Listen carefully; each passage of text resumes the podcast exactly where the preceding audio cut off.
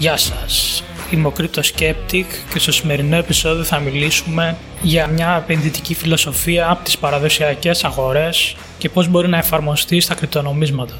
Σε αυτό το σημείο να πω ότι δεν είμαι σύμβουλος επενδύσεων και ό,τι θα πω στο συγκεκριμένο επεισόδιο είναι καθαρά για εκπαιδευτικούς λόγους. Ένας από τους μεγαλύτερους τρίλους της Wall Street, ο Peter Lynch, είχε ως επενδυτικό μάντρα το Invest in what you know. Από το 1977 μέχρι το 1990 ήταν manager του Magellan Fund της Fidelity Investments. Κατάφερε απόδοση 29,2% το χρόνο, κάτι παραπάνω από διπλάσια απόδοση σε σχέση με το δίκτυο S&P 500. Με αυτή την απόδοση το Magellan Fund ήταν το αμοιβαίο κεφάλαιο με τη μεγαλύτερη απόδοση στον κόσμο. Αυτές οι αποδόσεις μπορεί να φαίνονται γελίες σε σύγκριση με τα κρυπτονομίσματα, αλλά μας δείχνει ότι ο Lynch είχε μια πετυχημένη φιλοσοφία στο πώς προσέγγιζε τις επενδύσεις του. Πώς μπορούμε να εφαρμόσουμε ένα κομμάτι από τη φιλοσοφία τους στα κρυπτονομίσματα; Ο Lynch έφερνε πάντα ως παράδειγμα την επένδυσή του στην Dunkin' Donuts.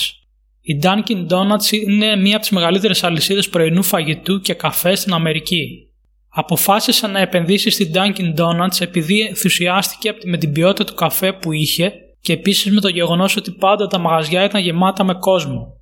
Στο βιβλίο που ανέπτυσε την επενδυτική του φιλοσοφία στο One Up on Wall Street, εξηγούσε ότι ο μέσος επενδυτής είναι πιο εύκολο να εντοπίσει πολύ καλές επενδυτικές ευκαιρίες επειδή έχει πολλές αναστροφές με αρκετό κόσμο στην καθημερινή του ζωή σε σχέση με ένα hedge fund manager. Ας πούμε ένας υπάλληλος στα Dunkin' Donuts θα έχει παρατηρήσει ότι υπήρχαν ασταθεροί πελάτες που έπαιρναν καφέ από εκεί σε συχνή βάση. Επίσης ο μεγάλος αριθμός πελατών βρέξει χιονίσει δείχνει ότι κάτι καλό κάνει η εταιρεία. Ο υπάλληλος που δουλεύει εκεί θα είχε καταλάβει ότι η μετοχή της Dunkin' Donuts είναι υποτιμημένη και αξίζει επένδυση εκεί πέρα. Απλά ο περισσότερος κόσμος βασίζεται σε άλλους για το που θα πρέπει να επενδύσει και έτσι χάνει τέτοιες ευκαιρίες. Το πιο πιθανό είναι να επενδύσει σε κάτι που του είπαν ότι θα έχει κέρδος απλά και μόνο επειδή του το είπαν παρά να επενδύσει σε κάτι που γνωρίζει και καταλαβαίνει. Σε αυτό το σημείο να κάνω ένα μικρό διάλειμμα για να αναφέρω τους τρόπους που μπορείτε να με στηρίξετε αν σας αρέσει το περιεχόμενο του podcast. Όπως θα ξέρετε το podcast δεν έχει διαφημίσεις, υπάρχει δυνατότητα να συμμετάσχετε στο Patreon με μια μικρή χρέωση το μήνα που ξεκινάει με 5 ευρώ. Μπορείτε να έχετε πρόσβαση σε ειδικό περιεχόμενο που θα ανεβαίνει μόνο για αυτούς που είναι εγγεγραμμένοι. Με 5 ευρώ θα έχετε πρόσβαση σε ένα άρθρο που θα ανεβάζω μια φορά το μήνα και θα αναφέρω τρία κρυπτονομίσματα που θεωρώ ότι αξίζουν την προσοχή σας. Θα αναφέρω τους λόγους για τους οποίους πιστεύω ότι θα δουν αύξηση στη ζήτησή τους το επόμενο διάστημα. Υπάρχουν και άλλα πακέτα στο Patreon. Μπείτε στο patreon.com κάθετος crypto pavla skeptic για να δείτε πώς θα υποφεληθείτε κι εσείς από τα πακέτα. Τώρα για να πάμε στα κρύπτος. Προφανώς στα κρυπτονομίσματα υπάρχει τεχνολογία που είναι αρκετά περίπλοκη και δυσκολεύει την επιλογή ενός project με βάση τη γνώση. Αυτό όμως μπορεί να γίνει και πλεονέκτημα. Δεν είναι απαραίτητο ότι ένα project θα είναι πετυχημένο επειδή έχει την καλύτερη τεχνολογία ή επειδή είναι τέρμα αποκεντρωμένο. Για παράδειγμα το BNB.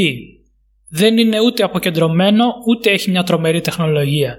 Απλά κατάλαβε τι ζητούσε ο κόσμος και έφτιαξε πλατφόρμες όπως το PancakeSwap που ήταν πολύ απλές στη χρήση και είχαν πολύ χαμηλά fees με αποτέλεσμα ο κόσμος να είναι ευχαριστημένος με την εμπειρία όταν δούλευε την εφαρμογή. Μια άλλη μεγάλη επιτυχία στο χώρο ήταν το Flow. Το κρυπτονόμισμα Flow χρησιμοποιείται στην πλατφόρμα NFT που λέγεται NBA Top Shot. Το NBA Top Shot είναι από τις μεγαλύτερες αποκεντρωμένες εφαρμογές σε όγκο συναλλαγών. Πού οφείλονταν η επιτυχία του; Στο ότι πάλι ο χρήστης είχε την καλύτερη εμπειρία που θα μπορούσε να έχει στο χώρο των NFTs. Πολύ γρήγορες συναλλαγές, χαμηλά fees και εννοείται ότι το γνώριμο trademark του NBA έπαιξε το ρόλο του βλέπουμε μια πλατφόρμα που στοχεύει σε απλό κόσμο και όχι απαραίτητα σε χρήστες που είναι πιο έμπειροι. Για μένα αυτά τα project θα πετύχουν.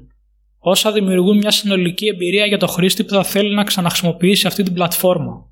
Ο Lynch στην ουσία έλεγε ότι πρέπει πρώτα να πριν επενδύσεις να έχεις μια γνώση πώς λειτουργεί η εταιρεία στο κομμάτι του προϊόντος και της εμπειρίας, γιατί έτσι καταλαβαίνεις πόσο πολύτιμη είναι. Στα κρύπτος πρέπει να κάνεις το αντίστοιχο τεστ, το πιο σημαντικό κομμάτι που πρέπει να ελέγξεις είναι η εμπειρία που σου αφήνει η χρήση με το κρυπτονόμισμα.